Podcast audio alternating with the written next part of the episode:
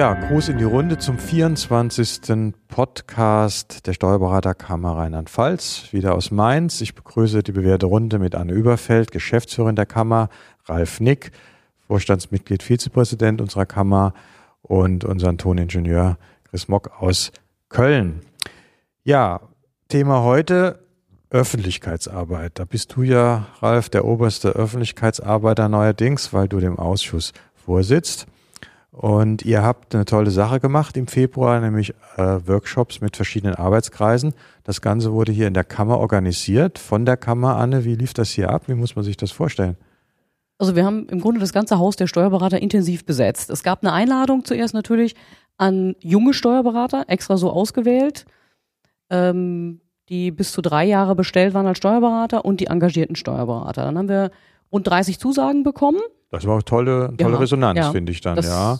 War überraschend gut. Es hat auch sehr viel Spaß gemacht. Wie gesagt, dann haben wir das ganze Haus der Steuerberater belegt, indem wir alle Sitzungsräume, die es hier gibt, ähm, die Workshops eingerichtet haben zu verschiedenen Themen. Und nachdem diese Themen dann in Arbeitskreisen behandelt wurden, haben wir dann die Räume wieder umgebaut und einen Sitzungssaal draus gemacht, dass man hinterher die einzelnen Themen vorstellen konnte, dem gesamten Plenum. Und also ich entnehme dem eine runde Sache, gelungener Tag mit vielen jungen Kollegen, die sich hier ein bisschen für die Kammerarbeit interessiert haben. Also das ist ja schon mal sehr positiv. Äh, was für Themen sind denn da behandelt worden? Ja, wir hatten fünf Themen. Das war einmal Komplexität des Betätigungsfeldes und Anforderungsprofil des Steuerberaters und betriebswirtschaftliche Beratung. Dann hatten wir einen weiteren Arbeitskreis, technische und organisatorische Beobachtungsfelder und Wettbewerb einen weiteren Arbeitskreis, der hieß Steuerdeklarationsberatung, Inhouse-Steuerberatung und Syndikus-Steuerberater. Auch die sollte man ja nicht vergessen.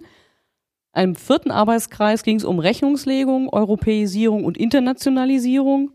Und zu guter Letzt, ganz wichtiges Thema, Mitarbeiter, Personal, Kanzleimanagement und Verwaltung. Ja, sicher ein ganz wichtiges Thema mit mhm. Personal, mhm. das ist klar. Ja, zu den Themen, Ralf, du warst ja sozusagen der Workshop-Leiter, denke ich.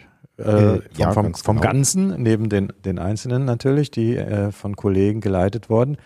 Äh, vielleicht gehen wir mal gerade bei den Themen so ein bisschen durch, was da so an, an Substanz äh, rausgekommen ist. Äh, Workshop 1.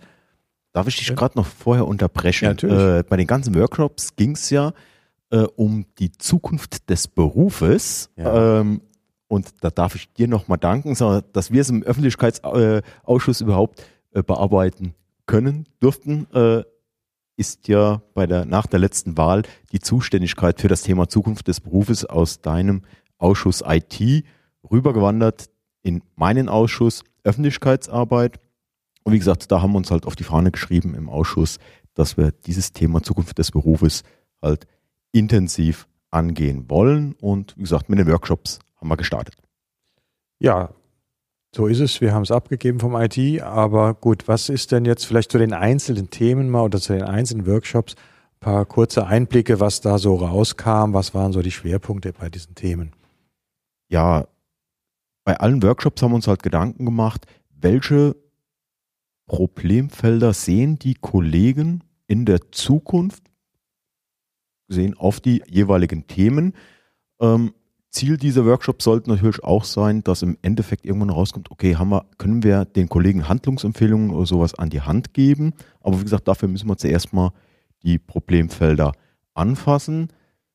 Bei der Komplexität des Betätigungsfeldes und des Anforderungsprofils des Steuerberaters wurden die Fragen aufgeworfen, zum Beispiel, äh, dass die Änderung zum Beispiel in Form von den Reglementierungen äh, kommen, die uns aufgetragen werden, mehr dokumentieren. Äh, die steuerlichen Themen werden immer komplexer. Vorbehaltsaufgaben, die wir noch, äh, die wir ausüben, wird das in Zukunft auch komplett so bleiben? Äh, diesen Fragen hat sich der Kollege Krein mit den Workshop-Teilnehmern gestellt. Also im Prinzip die Veränderung äh, des Anforderungsprofils, das ja einhergeht, insbesondere auch durch die Digitalisierung. Das ist ja so ein bisschen auch das Thema, dass man eben fast ein neues Feld hier in unserem Beruf hat, dass man sich eben in den digitalen Medien auch auskennen muss. Ich denke, das ja. ist so ein bisschen mit dahinter verbunden. Dann hatten wir den wirtschaftliche Beratung ja. äh, ist natürlich ein Feld, das immer wieder gebracht wird und wurde auch in dem Workshop auch gut diskutiert. Äh, war ein Kollege, der auch bei einer öffentlichen Beteiligungsgesellschaft arbeitet, äh, das Thema mal gebracht, okay, wenn er sieht zum Beispiel, wie viel Kollegen zum Beispiel irgendwelche Planungsrechnungen äh, vorliegen bei Existenzgründungsgeschichten, äh, wie hat er gesagt, da stellen sich einem die Nackenhaare. Äh, da gibt es wirklich großen Bedarf, dass die Kollegen sich da darauf vorbereiten in der betriebswirtschaftlichen Beratung, Existenzgründungsberatung, äh, dass man sowas nicht nur nebenbei machen kann. Äh, Sehe ich aber jetzt mal so gesehen nicht unbedingt als Zukunftsproblem an. Das ist ja ein Problem äh, der Qualität des Einzelnen, wenn er da, da ein Problem hat. Also das, das wäre für mich jetzt nicht ein spezielles Zukunftsthema. Ne?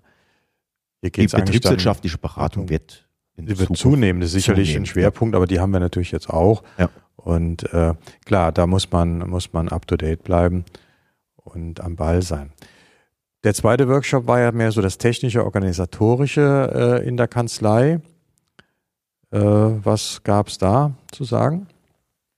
Ja, da so ein von uns geliebtes Thema elektronisches Buchen, elekt, äh, elektronisches Belegbuchen und so, dass das in Zukunft immer mehr zunehmen wird. Die Kollegen müssen sich darauf einstellen. Wir haben, wie gesagt, auch in einem Workshop äh, haben wir das Thema ja auch schon mal, äh, beziehungsweise in einem Podcast, äh, Zugwertrechnungen. Das wird alles zunehmen. Darauf müssen die Kollegen sich jetzt einstellen, weil wer sich jetzt darauf einstellt, der wird höchstwahrscheinlich in vier, fünf Jahren äh, da hinten abgehängt. Ja. Also Stichwort weitere Digitalisierung in unserem Bereich und ja. wir müssen sehen, wie wir damit umgehen. Auch ich denke, ich sage immer, im Prinzip müssen wir unsere Mandanten auch dahin zumindestens äh, ja, beraten, ist vielleicht zu viel gesagt, aber unterstützen und hinweisen können in diesem digitalen Bereich. Ja, und auch begleiten dabei. Ne? Und begleiten, ja. ja. Das, das kommt immer mehr und da müssen sich die Kollegen darauf einstellen, dass das fast wie ein, ein neues Gebiet ist, was bei uns äh, aufschlägt. Der dritte Workshop war Steuerdeklaration, Inhouse-Beratung, Syndikus-Steuerberater. Ja, zum Syndikus äh, Steuerberater kann die Anne vielleicht ein bisschen was sagen. Äh, Steuerdeklarationsberatung, das wird in Zukunft äh, Arbeitnehmerveranlagung, die werden, da ist die Frage gestellt worden, wird der Steuerberater überhaupt noch in Zukunft äh, Arbeitnehmerveranlagung machen? Stichwort vorausgefüllte Steuererklärung. Genau, wir sind ja da im Moment schon dran. Vollmacht-Datenbank ist ja da so ein Baustein und wir kriegen schon ganz viele Daten. Äh, das können die Mandanten heute ganz leicht selbst, beziehungsweise irgendwann wird es kommen, dass wir dann so einem Chick das ausgefüllt schon zu. Ja. Und dann fallen sicher einige Fälle bei uns weg. Das muss man so sehen. Auch darauf muss man sich einstellen. Ja, was war mit dem Syndikus-Steuerberater? Hat der irgendwie Bedrohliches für die Zukunft? Ja, es kam tatsächlich mal die Diskussion auf, was passiert denn, wenn sich jeder kleine Betrieb sich seinen eigenen Steuerberater hält als Syndikus-Steuerberater?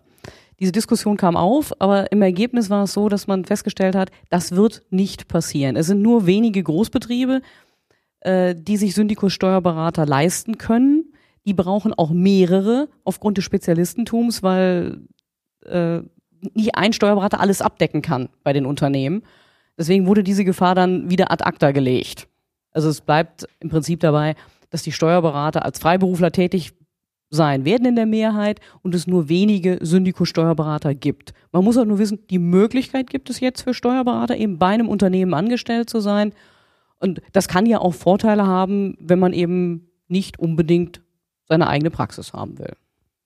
Gut, für den Kollegen sicher, aber ich denke, äh, eine große Gefahr für den Berufsstand ist da nicht zu sehen, denn äh, wer kann es sich schon als Unternehmen leisten, einen kompletten Steuerberater das ganze Jahr zu beschäftigen? Also da muss schon eine gewisse Größe da sein. Denke ich auch, dass das nicht so ein Problem ist. Workshop 4, das war die bisschen Rechnungslegung und Europäisierung, Internationalisierung. Das ist natürlich äh, ja durch EU und ähnliches ein großes Thema, denke ich. Ja, ich glaube, da kann die Anne was dazu sagen, weil da hat sie aktiv mitgearbeitet in einem Workshop. Es ist, in jedem Workshop war ein Mitarbeiter der Kammer vertreten und äh also gebe ich die Frage weiter. Ihr seid herzig. Das muss mal in aller Öffentlichkeit gesagt werden.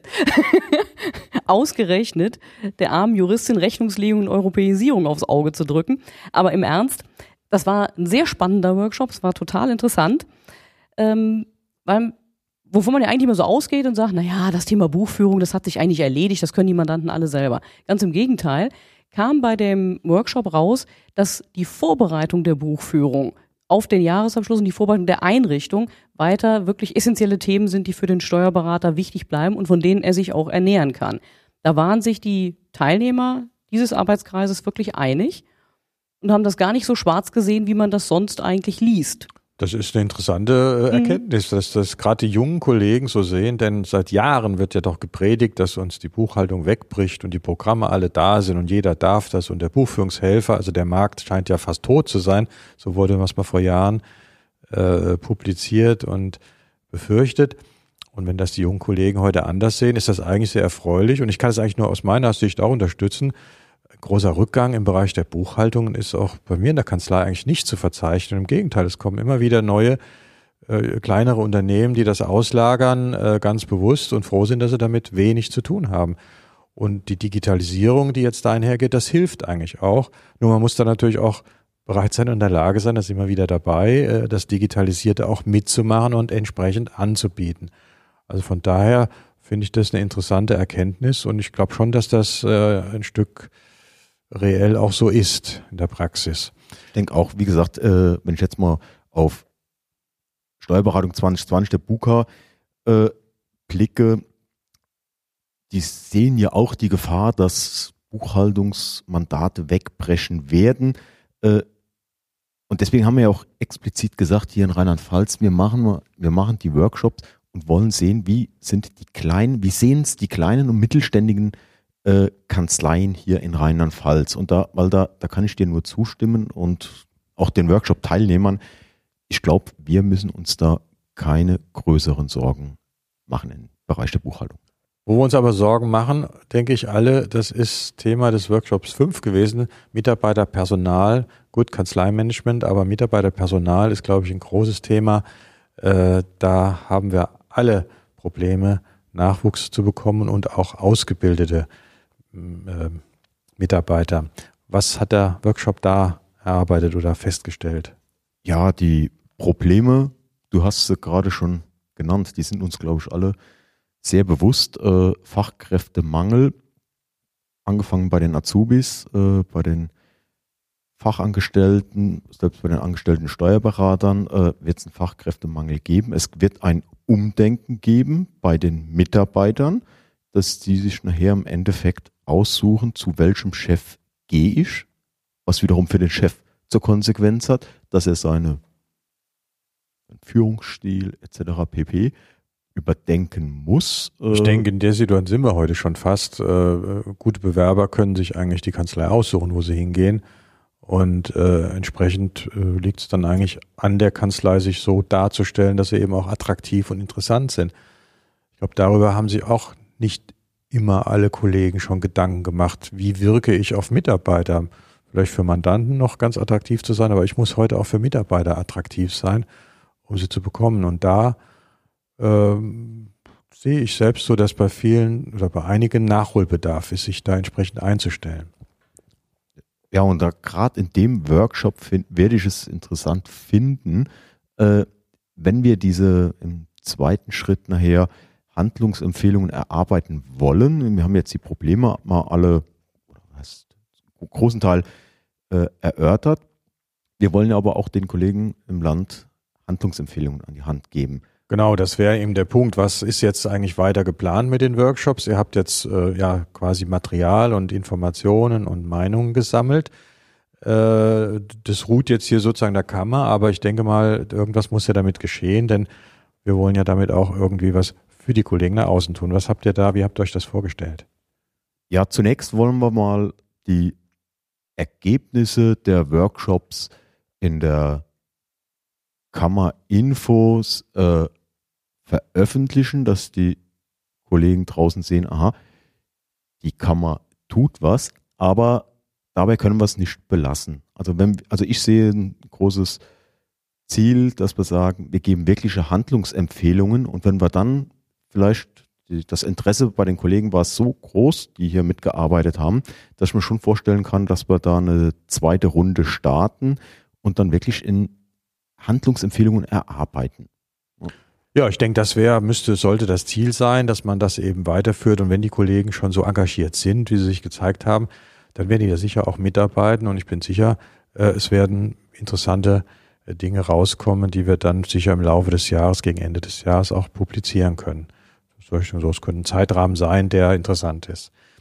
Ja, vielleicht noch zur Image-Kampagne der Bundeskammer. Da ist ja auch einiges angelaufen oder geändert worden. Anne, was kann man da berichten? Ja, es war ja so, die Bundeskammer hat eine Imagekampagne, um Ausbildungskräfte zu gewinnen, gestartet. Am Anfang waren wir hier in Rheinland-Pfalz nicht so besonders glücklich über die grafische, optische Gestaltung. Aber wir haben dann Auszubildende befragt. Und die haben gesagt, nee, das ist im Grunde ist es zielgruppengerecht, diese Imagekampagne. Dann hat sich der Öffentlichkeitsausschuss auch entschieden, dass die Kammer Rheinland-Pfalz diese Imagekampagne übernimmt. Nach dem Motto, der Wurm muss dem Fisch schmecken, nicht dem Angler. Du sagst es, genau so.